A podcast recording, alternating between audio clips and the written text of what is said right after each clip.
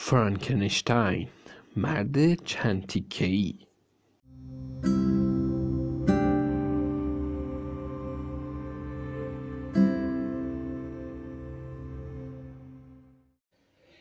نلی مواظب باش. خودم رو سریع پرت کردم روی زمین یه چیزی زوزه کشون از روی سرم گذشت. دور درختی که کنارم بود پیچید و با یه صدای گرومپی آروم گرفت. خانم لینا شلا با لبخند گفت عکس عملت خوب بود. از شام بلند شدم و شلوارم رو تکوندم. به طرف درخت رفتم و اون چیز عجیب غریب رو از دور درخت باز کردم.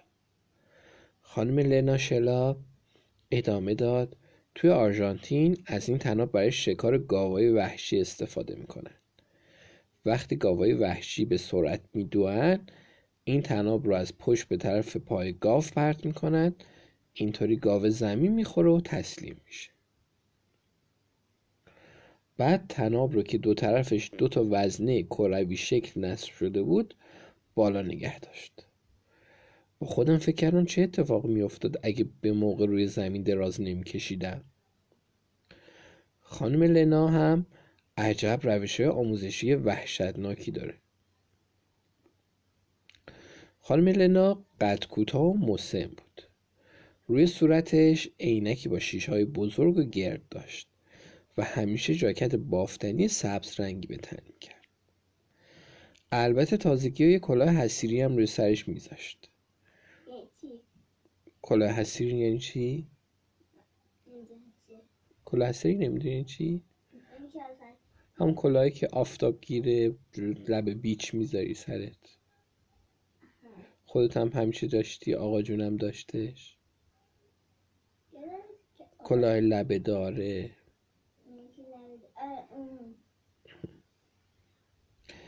اون از اون نوع خانومایی بود که توی اتوبوس همه فرنجاشونو به اون تعارف می‌کردن. اما کسی خبر نداشت که واقعا چه موجودیه. من تعطیلات تابستونیمو توی قصر عموی پدرم میگذروندم. همه به اون همه به اون امو هانیبال می‌گفتن. اون تو خارج از شهر یه قصر بزرگ و زرد رنگ داشت. گل بود بود. نمی‌دونم. نمی‌دونم. پدر مادرم از اینکه من و سگم لندن تابستون به قصر امو هانیبال رفته بودیم خیلی هم خوشحال و راضی بودن لندن اسم سگ تنبل گنده منه که از نژاد انگلیسی باست هست. اولین کاری که لندن بعد از ورود به قصر انجام داد این بود که همه جا رو خیلی خوب بو کشید. بعدم خیلی زود متوجه شد که توی آشپزخونه یه آشپز باشی مهربون مشغول کاره. بنابراین سریع تصمیمش رو گرفت و تقریبا تمام تابستون دوروبر پنجره آشپزخونه پلاس بود. اون با چشای بزرگ و بیگناهش کوچکترین حرکت آشپز باشی رو زیر نظر گرفته بود. آشپز باشی هم گاهگداری سر کیسه رو شل می‌کرد و تیکه گوشتی جلوش مینداخت لندن هم به عنوان تشکر خیلی به خودش زحمت می‌داد و برای هر کسی که به آشپزخونه نزدیک می‌شد به زور پارس کوتاهی می‌کرد. آشپزباشی هم خوشحال بود که هیچ کس جرأت نداشت به آشپزخونه نزدیک شه و می‌تونست به راحتی و بدون مزاحم به کاراش ادامه بده. خانم لنا و منم در تمام تابستون توی باغ بزرگ قصر مشغول تمرین و مرور فوت و فن مقابله و مبارزه با حیوله ها بودیم. مثلا سری غیب شدن صدای انواع و اقسام حیوانات رو در آوردن و حرکت سریع توی تاریکی. توی اتاق زیر شیروانی قصرم باید همه چیز رو البته به صورت تئوری در مورد ارواح و اشباه یاد می‌گرفتم و دوره می‌کردم. حالا برام کاملا روشن شده بود که دنیایی که ما تو اون زندگی می‌کنیم پر از خطره. مثلا فرانکشتاین. که خیلی شبیه یه انسان معمولیه. در واقع یه موجود خیلی پیچیده عجیب و غریب و خطرناک. در این نوع موجودات هیچ گونه رابطه بین قلب و مغز وجود نداره. بنابراین یه فرانکشتاین هیچ نوع احساسی نداره. انسانه گرگی نما اونا هم انسانه کاملا معمولی هن. اما هر وقت ماه کامل میشه تبدیل به یک گرگ پشمالو و درنده میشن. حیوله های زشت و لجزج داخل کانال های آب. اونا انسان های حیوان نمایی هستن که بدن لیز و چسبنده ای دارن. این حیوله ها گاهی از داخل کانال های آب بیرون میان و انسان ها رو شکار می‌کنن و با خودشون به داخل کانال های نمناک زیرزمینی می‌برن. من راه و رسم مقابله با این حیوله ها و بسیاری از موجودات خطرناک رو یاد گرفته بودم و روش نابود کردنشون رو تمرین می‌کردم. بعدش هم در تمام طول تابستون حتی یه بارم امو بال یعنی معمور مخفی شماره نه رو ندیدم. در جواب سوال من خانم لنا گفت اما هانیبال برای انجام یه مأموریت به قطب شمال رفته. آخرین خبری که از اون دارم هفته پیش به دستم رسید. اون توی زیر دریاییش زیر یخهای کلفت قطب قطب شمال مشغول تحقیقه. با کنجکاوی پرسیدم حالا اصلا توی قطب شمال چیکار می‌کنه؟ خانم لنا به این سوالم جواب نداد و من فورا متوجه شدم که مأموریت امو بال کاملا سریه. حالا دیگه تعطیلات تابستونی به آخر رسیده بود و من باید به خونه برمیگشتم. من و لندن توی سالن بزرگ قصر جلوی در خروجی وایستاده بودیم. قرار بود پدر برای بردن ما بیاد. اما مثل همیشه دیر کرده بود.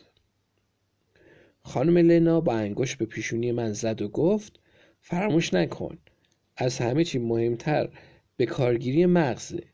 همیشه به این سه موضوع فکر کن. آروم بودن تیز فهم بودن. حرفش رو قطع کردم و جملهش رو ادامه دادم. گفتم تند و ناقلا بودن. خانم لنا یه لبخندی زد و گفت دقیقا. اگه تیز و زبل نباشی هیچ وقت از پس خطرات بر نمیای. اگه آروم نباشی همیشه زود عصبانی میشی. اگر تیز فهم نباشی نمی‌تونی حریفت رو فوری شناسایی کنی. بالاخره بالای چش راستم و خاروندم. این نشونه مامورای مخفی هیولا بود که یعنی همه چیز رو فهمیدم. بین راه لندن مرتب ناله کرد. به نظرم به همین زودی دلش برای آشپزبازی تنگ شده بود.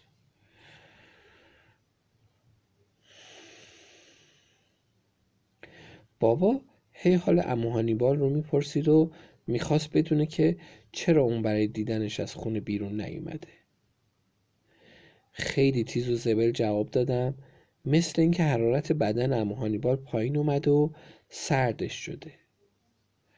بابا سرش رو به علامت رضایت تکون داد و به رانندگیش ادامه داد. توی ساک سفریم یه جعبه کوچیک بود.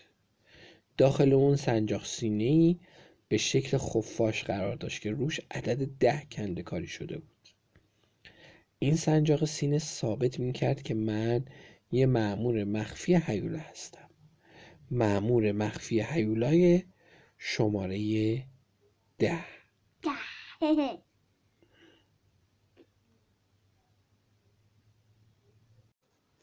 مادر از تو آشپزخونه صدام زد و گفت نلی بیداری؟ یه آهی کشیدم و بیشتر زیر پتو رفتم. وقت رفتم به مدرسه بود. اما این بار متاسفانه دانشکده هیولایی در کار نبود. فقط یه روز عادی بود. پنجشنبه زنگ اول حساب زنگ دوم زبان آسمانی و زنگ سوم تاریخ داشتیم. زبان آسمانی فکر هدیه های آسمانی. شاید. تقریبا دو ماه از تعطیلات تابستون گذشته بود و هنوز هیچ خبری از خانم لنا به دستم نرسیده بود. اون همیشه از سه موضوع مهم صحبت می‌کرد. آروم تیزفهم و زبه اما در مورد بیحوزلگی و انتظار چیز زیادی نگفته بود. مدت ها بود که انتظار یه معمولیت درست حسابی رو میکشیدم. لباسامو پوشیدم و سنجاق سینه دانشکده هیولا رو از یقه ژاکتم آویزون کردم. به همکلاسیام گفته بودم که این سنجاق سینه ارسیه که از فامیل به من رسیده. در واقع زیادم دروغ نگفته بودم. به نظرم امروزم مثل همیشه یه روز عادی بود. تمرین های حساب رو هر کرده بودم و بعدم توی رویا داشتم به دوره خوش دانشکده هیولا فکر می‌کردم. که یه دفعه صدای معلم من از رویا بیرون برد معلم می‌گفت خب عزیزانم حالا وقتش رسیده معمور بهداشت منتظرتونه. وای کاملا فراموش کرده بودم. امروز باید واکسن می‌زدیم.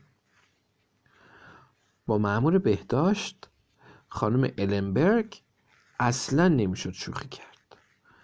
اون قوی هیکلترین خانومی بود که تا به حال دیده بودم. فقط یه نگاه تندش کافی بود که تمام بچه ها و حتی معلم ها ساکت شن و جیک نزنن.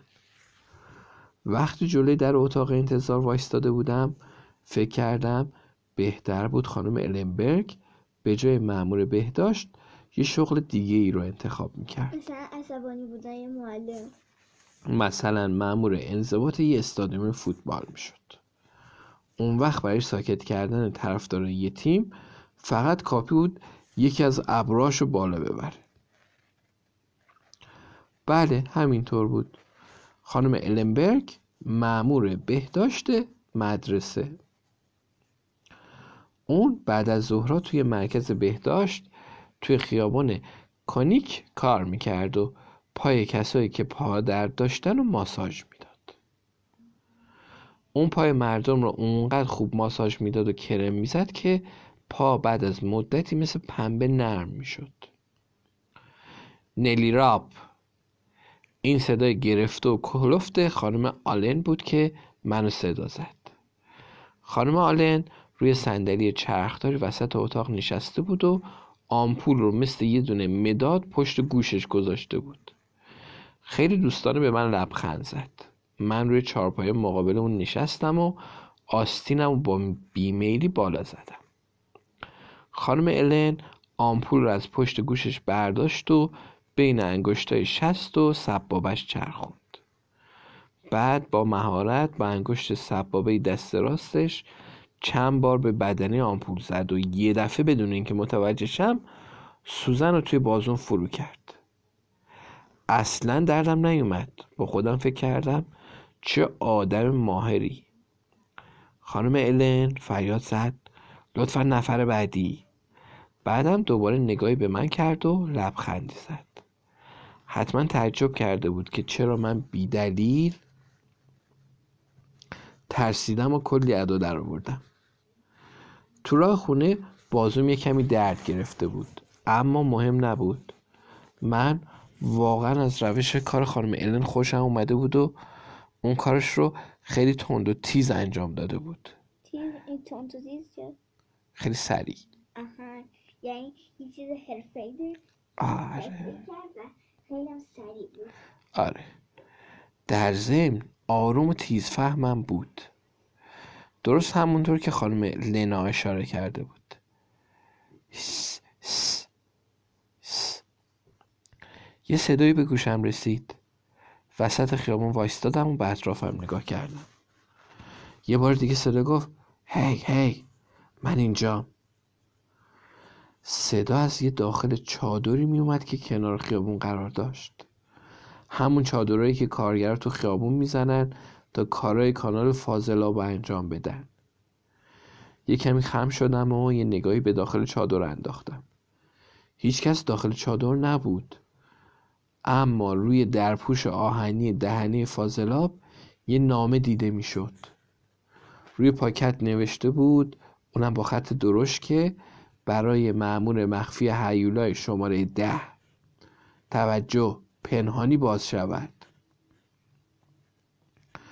یه نگاهی به اطرافم انداختم و نامه رو سریع زیر لباسم قایم کردم. حتم داشتم که این نام از طرف خانم لناه. بعدش یه کمی دویدم ولی بلافاصله وایستادم و آروم به راهم ادامه دادم. حرفای خانم لنا یادم اومد. آروم بودن. باید بدونین که توجه کسی رو جلب می‌کردم به راه هم ادامه می‌دادم. وقتی وارد خونه شدم خیلی آروم به مادر سلام کردم و مثل همیشه آهسته از پله ها بالا رفتم. وارد اتاقم شدم و در رو آروم پشت سرم بستم. بعد دیگه صبرم تموم شد. پس به سرعت نامه رو بیرون کشیدم و شروع کردم به خوندن.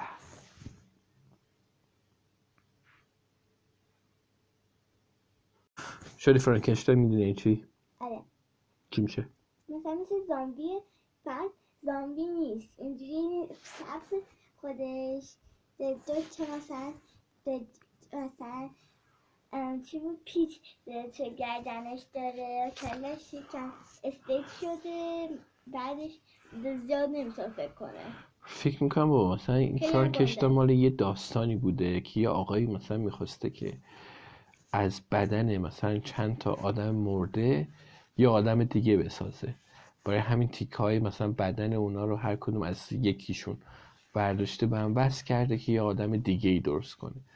بعد اسم اون آدمک جدیدی که درست کرده بوده گذاشته فرانکشتاین. فرانکشتاین یه موجودیه که چند تا از بدن چند نفر با هم دیگه ساخته شده.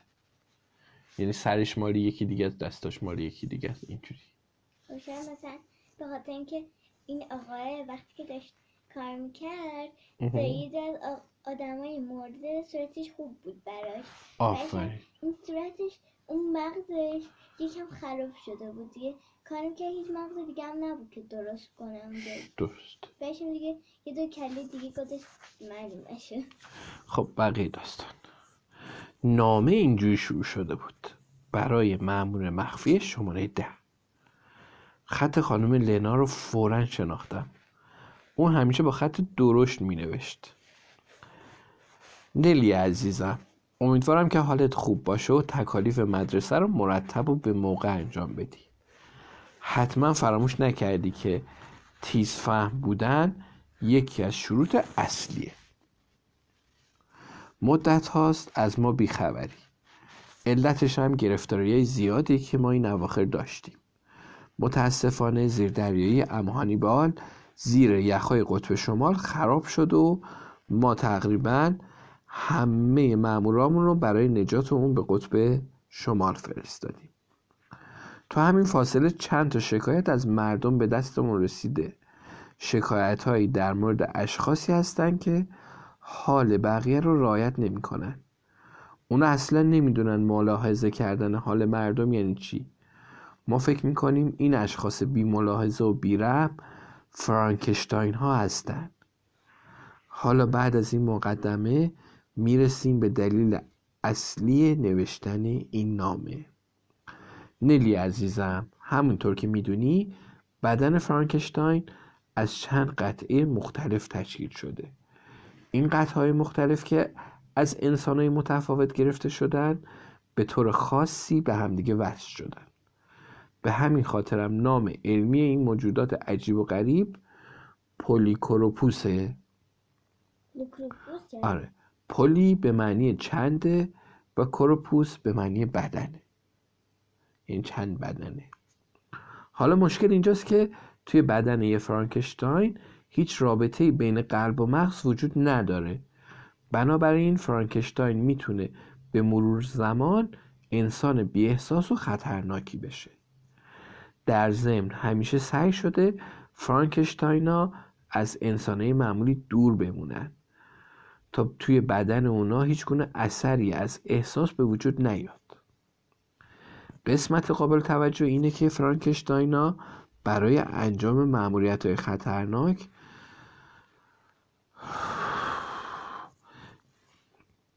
قسمت قابل توجه اینه که فرانکشتاینا رو برای انجام معمولیت های خطرناک به جون انسان های بیگناه میندازن ما تازگی ها اطلاعاتی در مورد شخصی به نام روبرت استن به دست آوردیم. این مرد تو شهر تو زندگی می‌کنه و شغلش هم باجگیری از مردم فقیر و بیگناهه. اون خودش میگه که معمور وصول قرضه و زندگی مردم مغروز رو سیاه کرده. روبرت استن نه تنها غذای سگا رو می‌خوره بلکه خود سگا رو هم می‌خوره. بنابراین حواست خیلی جمع باشه و لندن رو اصلا تنها نذار. معمولیت تو اینه که روبرت استن رو پیدا کنی و مدتی اونو زیر نظر بگیری. تو باید توی گزارشت بنویسی که آیا روبرت استن یه فرانکشتاینه یا نه.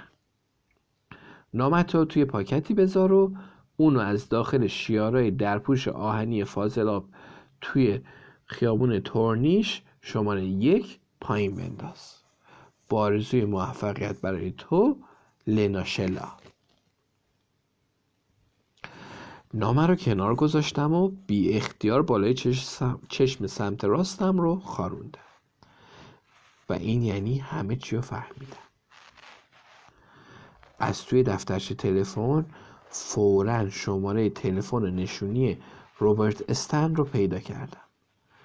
محلی که توی اونجا زندگی می‌کرد فاصله زیادی با خونه ما نداشت.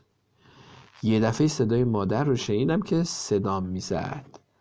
نلی لندن جلوی در حیات منتظر توه. بعد اونو ببری بیرون. اول خیال داشتم درس و بهانه کنم و تو خونه بمونم. اما یه دفعه یه فکری به سرم زد. بهتر بود که سری به خانه روبرت استن بزنم.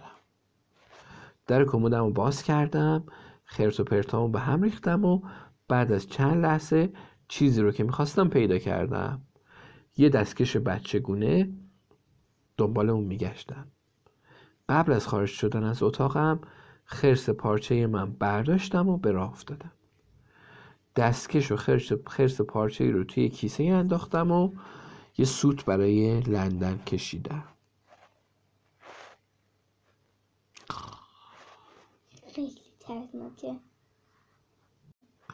روبرت استن توی ویلای قدیمی زندگی می‌کرد.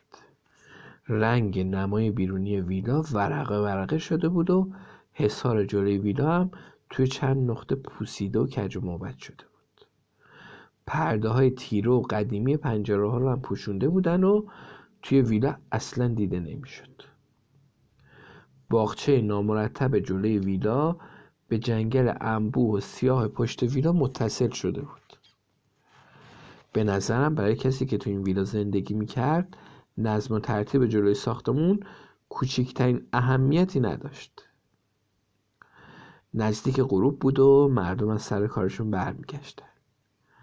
اما داخل ویلای روبردستن هنوز تاریک و بی سر صدا بود. هر لحظه امکان داشت سرکله اونم پیدا بشه. من دستکش بچگونه و خرس پارچه ای رو از کیسه بیرون آوردم و جلوی در آهنی روی زمین گذاشتم. فکر کردم اگه روبرت استن یه انسان واقعی باشه حتما از دیدن این دستکش و عروسک ناراحت میشه و فکر می‌کنه که بچه کوچیک اونو گم کرده.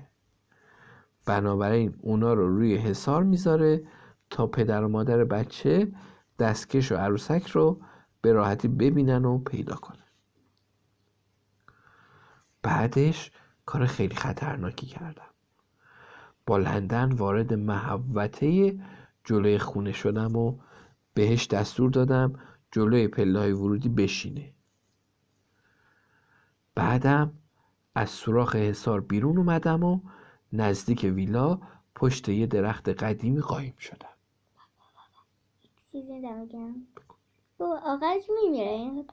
بله حتما. لندن با تعجب به حرکت های مسخره من نگاه می‌کرد و فکر می‌کرد دارم با اون قایم موشک بازی می‌کنم. اما از اونجا که سگ عزیزم خیلی تنبل و بیحال بود و فقط دوست داشت بهش بگم بشین محکم سر جاش نشسته بود و تکون نمی‌خورد. چی کار باید می‌کردم؟ اگه نظر خانم لنا درست بود و روبرت استن سگا رو می‌خورد چی؟ از کاری که با لندن کرده بودم خیلی پشیمون شدم و خواستم براش سوتی بکشم و اونو پیش خودم بیارم. که یک دفعه موجود بزرگ و قوی هیکلی از سراشیبی خیابون بالا اومد و با قدمای محکم اما لنگ لنگون به ما نزدیک شد.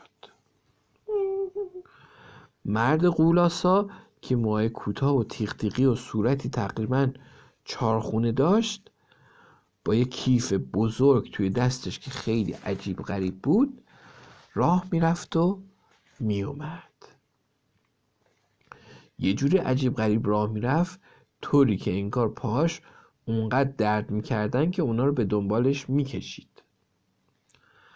وقتی اون دستکش بچگونه رو و خرس پارچه رو جلوی خونش دید با لگت اونا رو به یه طرف دیگه شوت کرد. بعدم با عصبانیت در آهنی جلوی خونه رو باز کرد و یه راست به طرف پلای ورودی و لندن رفت. یه لحظه فکر کردم سگ شجاع من. حالا حتما این مرد بیچاره رو میترسونه. حالا وقتش رسیده بود که همه چیزی برام روشن بشه. آیا این فقط یه شایعه بود که روبرت استن سگا رو می‌خوره؟ شاید چون مردم کاری به کارش نداشتن و با اون رابطه برقرار نمی‌کردن اینطوری می‌گفتن. یا اینکه شاید واقعی باشه. روبرت استن نگاهی به لندن کرد. لندنم خرخری کرد و گوشه دندوناش رو نشون داد. یه دفعه روبرت استن کاری کرد که اصلا انتظارش رو نداشتم. اونم خرخر کرد. حتی دندوناشم به لندن نشون داد و پارس کرد. ای. لندن اول آقایی که وقتی داشت این فرانکستاین رو درست می‌کرد شاید یه آدم پیدا کنه یه سگ مرده پیدا کرد و هنوز مغز اونم درست بود چون مغز اون استفاده کرد روی اون روی فرانکستاینش شاید. لندن اول مات و مبهوت چارشاخ نگاش کرد و بعد یه دفعه پا به فرار گذاشت. لندن طوری میدوید که گوشاش بالای سرش بال بال می‌زدن. روبرت استن در خونش رو باز کرد و داخل ویلا شد. من پشت درخت وایستادم و به فکر فرو رفتم. روبرت استن نسبت به دستکش بچگونه و خرس پارچه‌ای هیچ جور احساسی از خودش نشون نداد. تازه علاقه هم به خوردن سگ نداشت. پس خوردن سگ یه شایعه بود. اما تمام علائم دیگه نشون می‌دادن که من با یه فرانکشتان واقعی برخورد کردم. حالا برای اطمینان کامل احتیاج به مدرک بیشتری داشتم. تو همین لحظه روبرت استن در حالی که ساکی تو دستش بود از ویلا خارج شد. کجا داشت می‌رفت؟ روبرت استن در خونه رو قفل کرد و به اطرافش یه نگاهی انداخت. شاید می‌خواست مطمئن بشه که سگ دیگه توی محوطه نیست. بعد به راه افتاد و لنگ لنگون از ویلا دور شد. من فوری تصمیم گرفتم تعقیبش کنم. وقتی اونو تعقیب می‌کردم تمام ترفندایی که تو دانشکده هیولا یاد گرفته بودم به کار گرفتم. مثلا بعد سری میدویدم چون روبرت استن با وجود پادردش قدمای بلند برمی داشت و سریع حرکت می‌کرد. باید کاری می‌کردم که منو نبینه و توجهش به من جلب نشه. در واقع هم باید مثل سایه از یه گوشه به یه گوشه دیگه می‌رفتم و تو همون حالم توی حرکت مخفی می‌شدم. بالاخره روبرت استن وارد یه ساختمون شد که توی اون یه استخر عالی بود. دیدمش که وارد رختکن مردونه شد. یه مدت کوتاهی صبر کردم و بعد یواشکی وارد محوطه استخر شدم و توی آب پریدم. خیلی مراقب اطرافم بودم. اما از فرانکشتاین هیچ خبری نبود. بالاخره دیدم که از رختکن مردونه بیرون اومد. هیکل وحشتناک و گنده ای داشت. با دقت نگاهش کردم تا ببینم اثری از جای دوختگی روی بدنش پیدا می‌کنم یا نه. اما اونقدر پشمالو بود که چیزی دیده نمی‌شد. کنار آب وایستاده بود و فقط مردم رو تماشا می‌کرد. شایدم به همین خاطر شایدم به نظرش آب آب استخر خیلی سرد بود. یه کمی نزدیکتر رفتم. روبرت استن یه تکونی به خودش داد. انگار تصمیم گرفته بود توی آب بپره. برای اینکه جلب توجه نکنم نفس نفس زدم و مثل کسایی که از شنا کردن خسته میشن دستامو به کنار استخر گرفتم.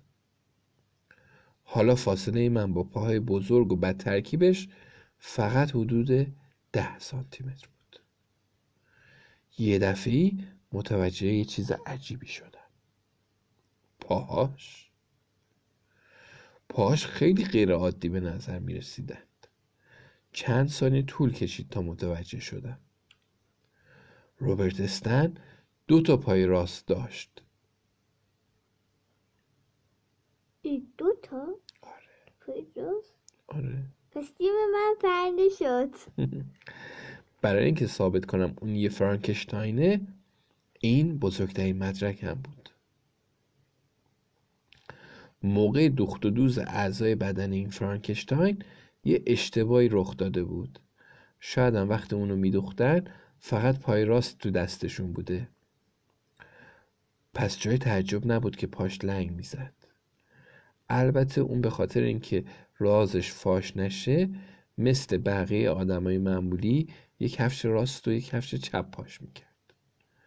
معلومه که پای راست تو کفش چپ اونم بعد از یه روز کاری و راه رفتن زیاد خیلی درد می‌کنه. روبرت استن با یه حرکت داخل آب پرید. صدای برخورد بدن گندش با آب توی سالن استخر مثل ترکیدن توپ بود. یه دفعه همه کسایی که تو استخر بودن بی اختیار با عصبانیت یه نگاهی کردن بهش. وقتی فرانکنشتاین دوباره روی آب اومد توی صورتش یه آرامش خاصی دیده می‌شد. انگار تموم درد و رنجش از بین رفته بود و یه دفعه انسان دیگه ای شده بود. انسانی غیر از اون کسی که تا به حال شناخته بودم. من فکر کنم اون موقع همش پدر داشت.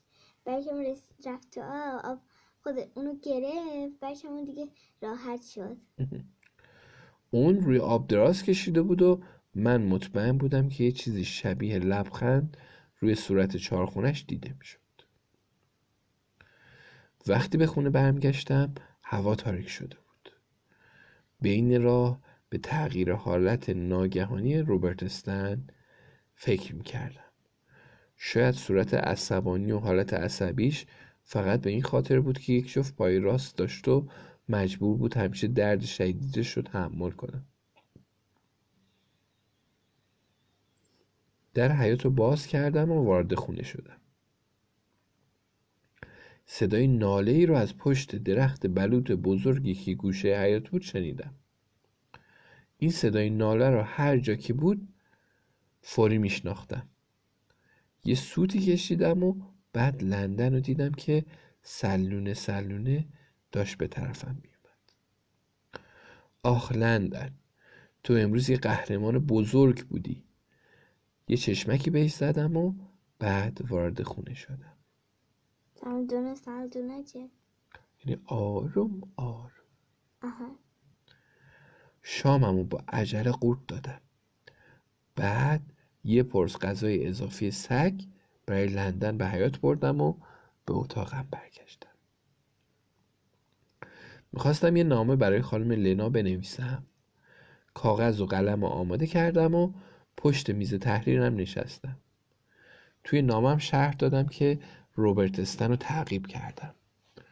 بعدم امتحانش کردم و دیدم که اون هیچ احساسی نداره. و اینکه آیا سگا رو می‌خوره یا نه. از استخر نوشتم و از نتیجه گزارشم که حالا صد درصد مطمئنم روبرت استن یه فرانکشتاینه. و سگ دیگه دوست نداره بخوره. اون موقعی که آدم داشت درش می‌کرد تو مغزش نبود که اصلا سگ بخوره. خود مغز سگ گذاشته بود. با خوشحالی در مورد تموم شدن مأموریت هم نوشتم و خداحافظی کردم.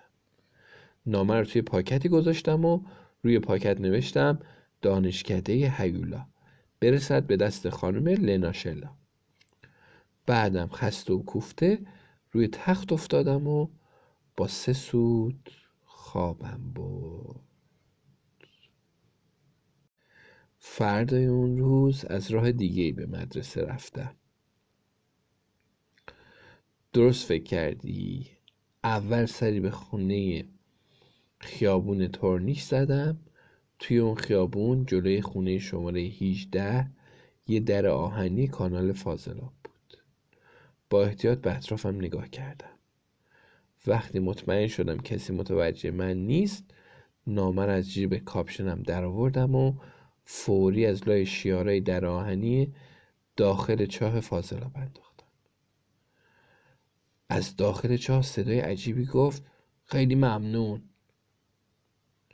با دقت نگاهی به در آهنی انداختم و سعی کردم از لای شیارا اون تو رو ببینم. اما چیزی دیده نمی‌شد. ناگهان یه نامه از بین شیارای در آهنی بیرون اومد. نامه رو فوری گرفتم و روشو خوندم. برای معمول شماره ده. نامه رو سریع توی جیب کاپشنم گذاشتم و آهسته به طرف مدرسه راه افتادم. اگرچه حس کنجکاوی دیوونم کرده بود و دیگه صبر و تحمل نداشتم اما باید تا تموم شدن مدرسه حوصله می کردم امروز برخلاف خیلی از روزهای دیگه زمان خیلی دیر میگذشت و همه چیز طولانی تر شده بود. حداقل صد بار دست به جیبم زدم تا مطمئن شم که نامه هنوز اونجاست. خانم لینا این بار چی می‌خواست؟ بالاخره مدرسه تموم شد و من تونستم به اتاقم برم و نامه رو باز کنم. برای معمور شماره ده نلی عزیز. راستش نمی‌دونم نامه رو چجوری شروع کنم. در حال حاضر تمام مامورای مخفی هیولا تو مأموریت هستن و به شکایت مردم رسیدگی می‌کنن. انگار ها مشکلات زیادی برای مردم ایجاد کردن. متاسفانه من هیچ معمولی برای روبرتستن ندارم. حالا اگر روبرتستن واقعا یه فرانکشتاینه بنابراین اونو از کارش بیکار کن تا کسی رو تهدید نکنه. من برای این نامه وقت بیشتری ندارم. موفق باشی؟ لناشلا در ضمن مواظب خودت باش. در حالی که از تعجب وارفته بودم با دهن باز رو زمین نشستم. حالا من یعنی نلی راب چطور می‌تونستم حریف آدم بزرگی مثل روبرت استن بشم؟ اونطور که دیدمش می‌تونه من رو یه لغمه چپ کنه. فورا به سه اصل مهم فکر کردم آروم بودن تیز فهم بودن و تند و تیز بودن. خب حالا آروم باش و فکر کن. به هر حال من در مورد روبرت استن کلی تحقیق کرده بودم و اطلاعات زیادی داشتم. حالا چطور تند و تیز باشم؟ بله اون از من خیلی بزرگتر و قوی تره بنابراین باید از مغزم استفاده کنم. چند لحظه بعد که کمی آرومتر شده بودم دوباره پشت میز کارم نشستم و شروع کردم به نوشتن. اول باید هر چیزی رو که در مورد روبرت استن می‌دونستم روی کاغذ می آوردم یک. یک فرانکشتاینه. معمور وصول بدهکاری مردمه. هیچ احساسی نداره. خطرناکه. تنهاست. پای چپش درد می‌کنه.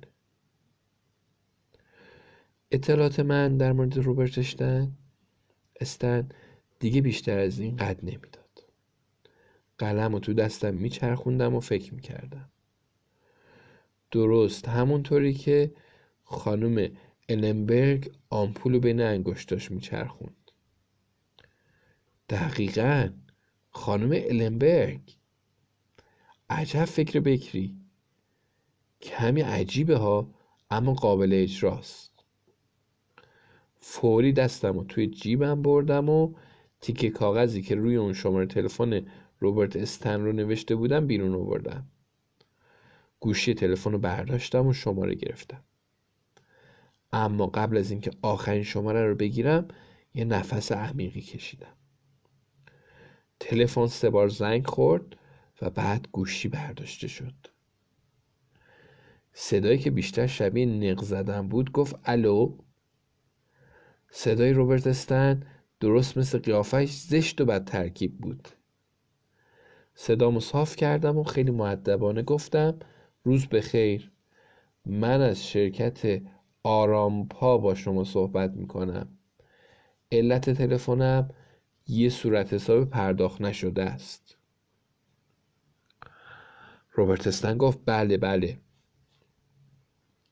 ادامه دادم و گفتم خانم النبرگ مسئول ماساژ پا تو مرکز بهداشت خیابون کونیک آخرین صورت حسابش رو پرداخت نکرده. می‌خواستم از شما خواهش کنم که فوری با اون تصویه حساب کنید. روبرت استن دوباره نق زد و گفت بله بله. بعدم فوری گوشیش رو گذاشت. حالا بعد همه چیز تند و تیز اجرا می شد و من زودتر از روبرت استن به مرکز بهداشت می رفتم.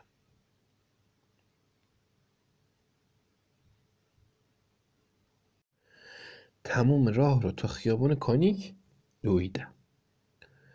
جلوی مرکز بهداشت چند لحظه وایستادم تا نفسم سر جاش بیاد. بعد نقشه رو که کشیده بودم یه بار دیگه مرور کردم. به نظرم نقشم عملی بود. وقتی زنگ مرکز بهداشت رو فشار می‌دادم با خودم فکر کردم آروم تیز فهم و تند و تیز. اتاق انتظار خالی بود. خوبه. روبرت استن هنوز نیومده بود. کاپشنم از چوب لباسی آویزون کردم و در اتاق خانم النبرگ رو زدم. صدای خانم النبرگ از داخل اتاقش به گوشم رسید. بفرمایید. وارد اتاق شدم و سلام کردم. خانم النبرگ فوری منو شناخت و گفت بله چه جالب. نیلی راب چیکار می‌تونم برات بکنم؟ گفتم راستش من به کمک احتیاج ندارم. بلکه بلکه عموم احتیاج به کمک داره. پای چپ اون خیلی درد می‌کنه اما حوصله نداره به اینجا بیاد. خانم النبرگ با تعجب پرسید چی؟ حوصله نداره بیاد اینجا؟ گفتم اون از بیمارستان و دکتر میترسه. خانم النبرگ گفت اما اینجا که بیمارستان نیست. منم دکتر نیستم. گفتم اما به نظر عموی من هر جایی که دیوارش سفید باشه بیمارستانه. هر کسی هم که روفوش سفید تنش باشه دکتره. من می‌خواستم هر طور شده اونو بیارم اینجا. اون ممکنه هر لحظه سر برسه. من اون رو به عنوان معمول تصفیه حساب به اینجا کشیدم. و حالا قصد داره با شما تصفیه حساب کنه. خانم النبرگ هم خندش گرفته بود و هم از ناقلابازی من خوشش اومده بود. ما یه چند دقیقه با هم صحبت کردیم و من تمام نقشه رو برای اون تعریف کردم. وقتی حرفام تموم شدن خانم النبرگ داشت بلند بلند میخندید و گفت چه داستان جالبیه. فکر می‌کنم امروز از دست عموت خیلی بخندیم. خیلی خوب. پس فورا شروع می‌کنیم. بشین رو صندلی. خانم النبرگ از توی کمد باندی رو بیرون آورد و پای منو پانسمان کرد. بعدم یه چوب دستی گذاشت زیر بغلم.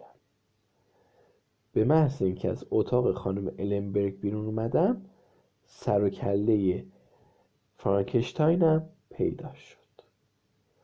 اون لنگون لنگون وارد اتاق شد. انگار امروز پاش خیلی درد می‌کرد. اون یه راست به طرف اتاق خانم النبرگ رفت و در زد. وقتی خانم النبرگ در اتاقش رو باز کرد. فرانکشتاین بدون مقدمه گفت شما یه صورت حساب پرداخت نشده دارید. خانم النبرگ که هیکلش دست کمی از فرانکشتاین نداشت خیلی محکم گفت هنوز نوبت شما نشده. روبرت استن می‌خواست اعتراض کنه که خانم النبرگ نگاه تندی به اون کرد. انگار همین نگاه خانم النبرگ کافی بود که روبرت استن فوری برگرده و کنار من روی صندلی بشینه. خانم النبرگ صدا زد نلی راب لطفا. وقتی از جام بلند می شدم چوب زیر بغلم از دستم ول شد و جلوی پای روبرت استن روی زمین افتاد. اون اصلا اهمیت نداد و هیچ کمکی برای برداشتن چوب زیر بغل نکرد. با خودم فکر کردم از یه فرانکشتاین واقعی بیشتر از این انتظار نمیره. کاملا بدون احساس. بالاخره مجبور شدم لیله کنان به اتاق خانم النبرگ برم.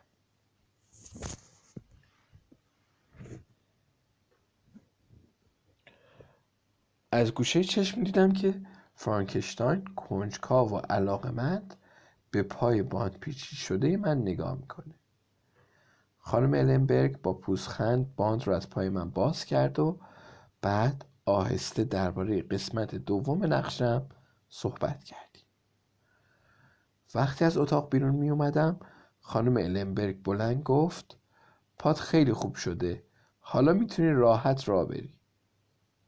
منم با شلنگ تخته از جلوی فرانکشتاین گذشتم و چوب زیر بغلم رو از روی زمین برداشتم و بالای سرم چرخوندم.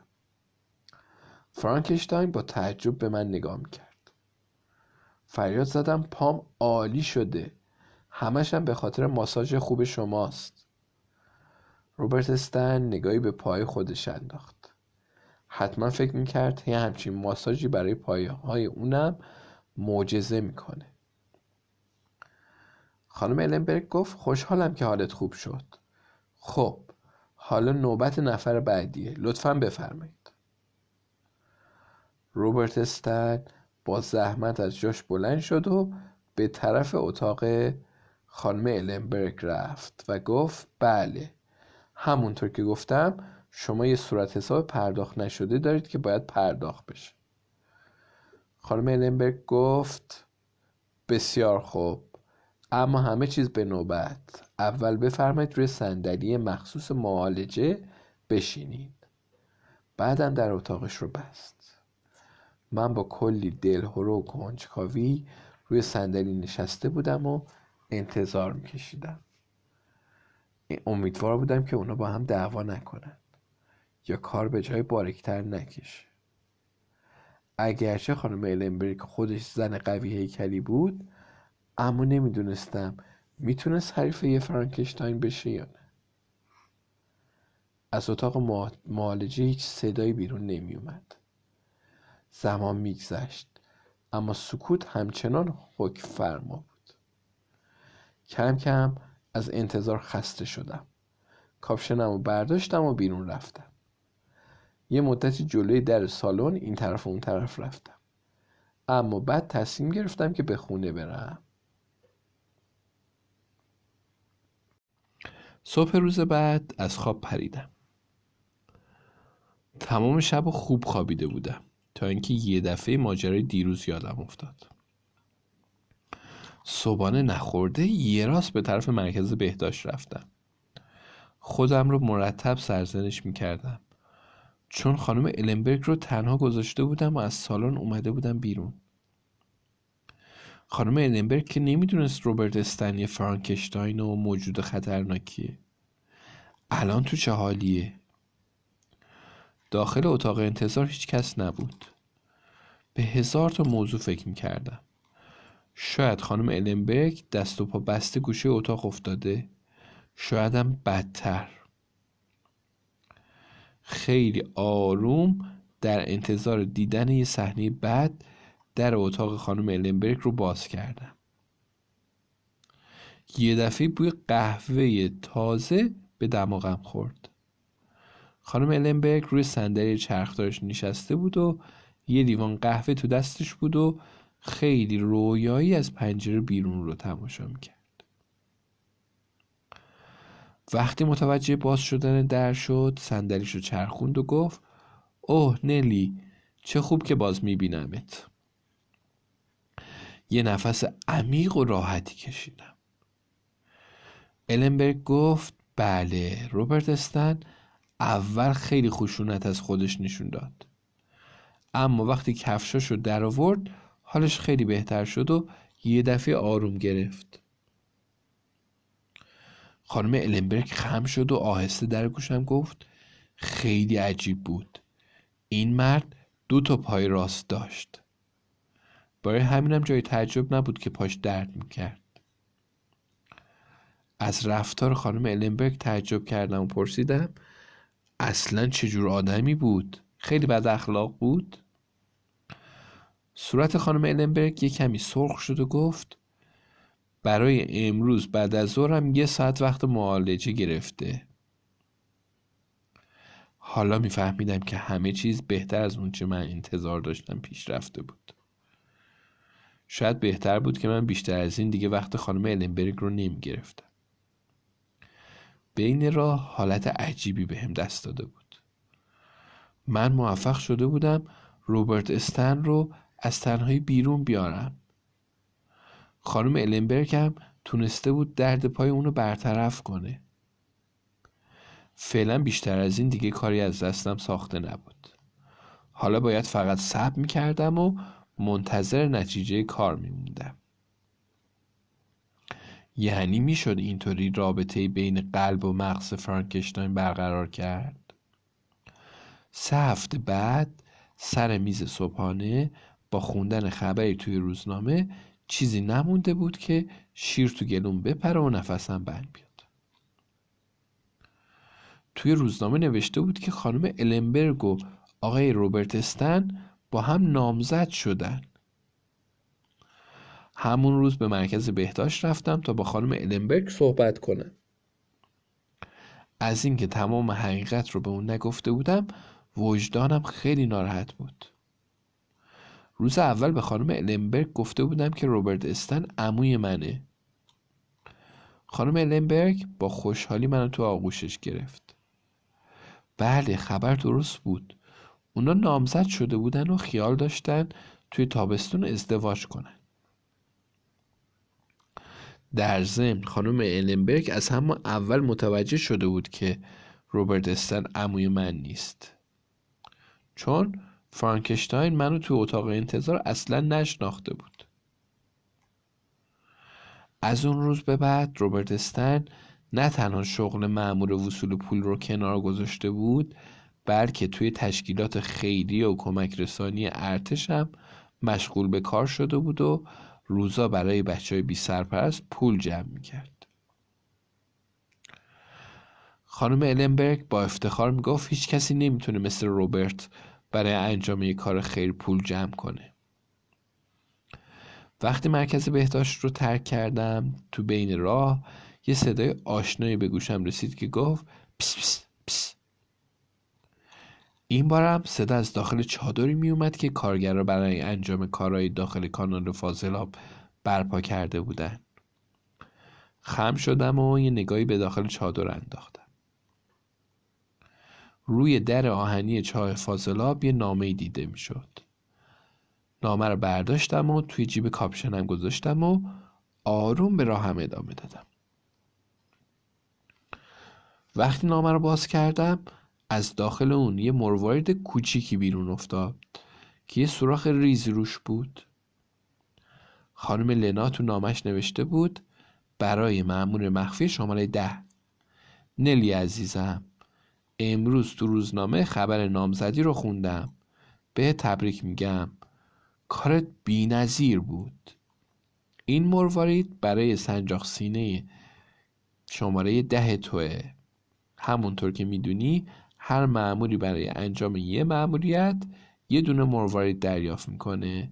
من منتظر گزارش کامل تو هستم و خوشحال میشم. اگر بیشتر در مورد روش کارت برام بنویسی. به امید دیدار لناشلا در ضمن اما هانیبال به خاطر سفر پرماجراش به قطب شمال سرمای سختی خورده. اما با این وجود به جوانترین معمور مخفی هیولا تبریک میگه و سلام میرسونه. نامه رو دوباره توی پاکتش گذاشتم و مروارید رو از سنجاق سینم آویزون کردم از اینکه مأموریتم به خوبی انجام داده بودم حس خوبی داشتم. کمی هم به خودم میبالیدم. که یه مأمور مخفی حیولا هستم.